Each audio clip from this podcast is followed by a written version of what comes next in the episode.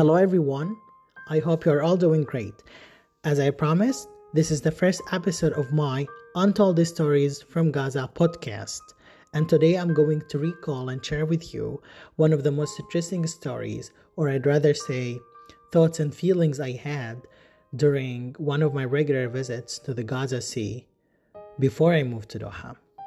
One day, I headed to the port of Gaza, or what we call El Mina. I headed there with two of my friends. Once we found a place with a good view, we sat and stared at the beauty of the sea before us. The glossy surface was very calm and a deep blue, but for some reason, and for the first time, the water before me looked very confined, deeply unsettling me. I felt as if I was viewing a lake, not a sea. I know that the sea is not open to the outside world for all the practical purposes. It ends where the Israeli Navy warships lurk, ready to shoot at any boat that attempts to go out too far or even to sail in to visit us.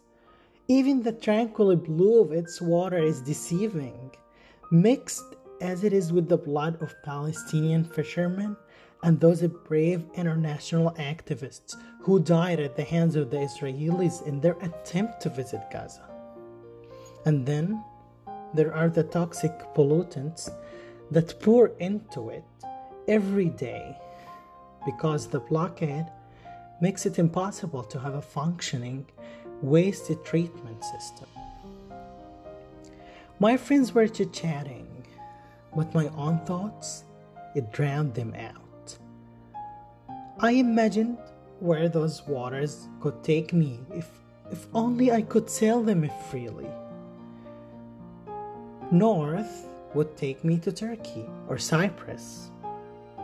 West would lead me to Tunisia, Italy, or even Spain.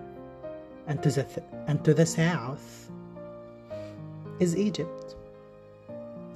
But then, an insidious, sarcastic voice in my head interrupted. It said, This so called sea will take you nowhere. You can go nowhere, Ali. Have you lost your mind? Look around. This is not even a sea, it is a lake. It is a three to six mile lake with its limits changing at Israel's whim. It never gets wider, just narrower. And those words were very harsh.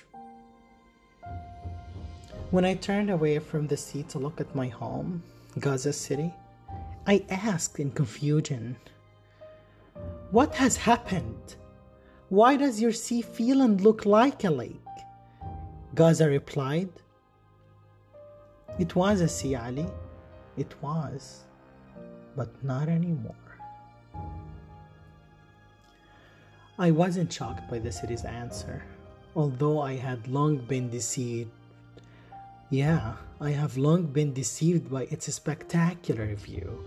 Yes, Gaza looks beautiful, especially in photos, but its beauty is fake, often helped by the inventive filters used by photographers.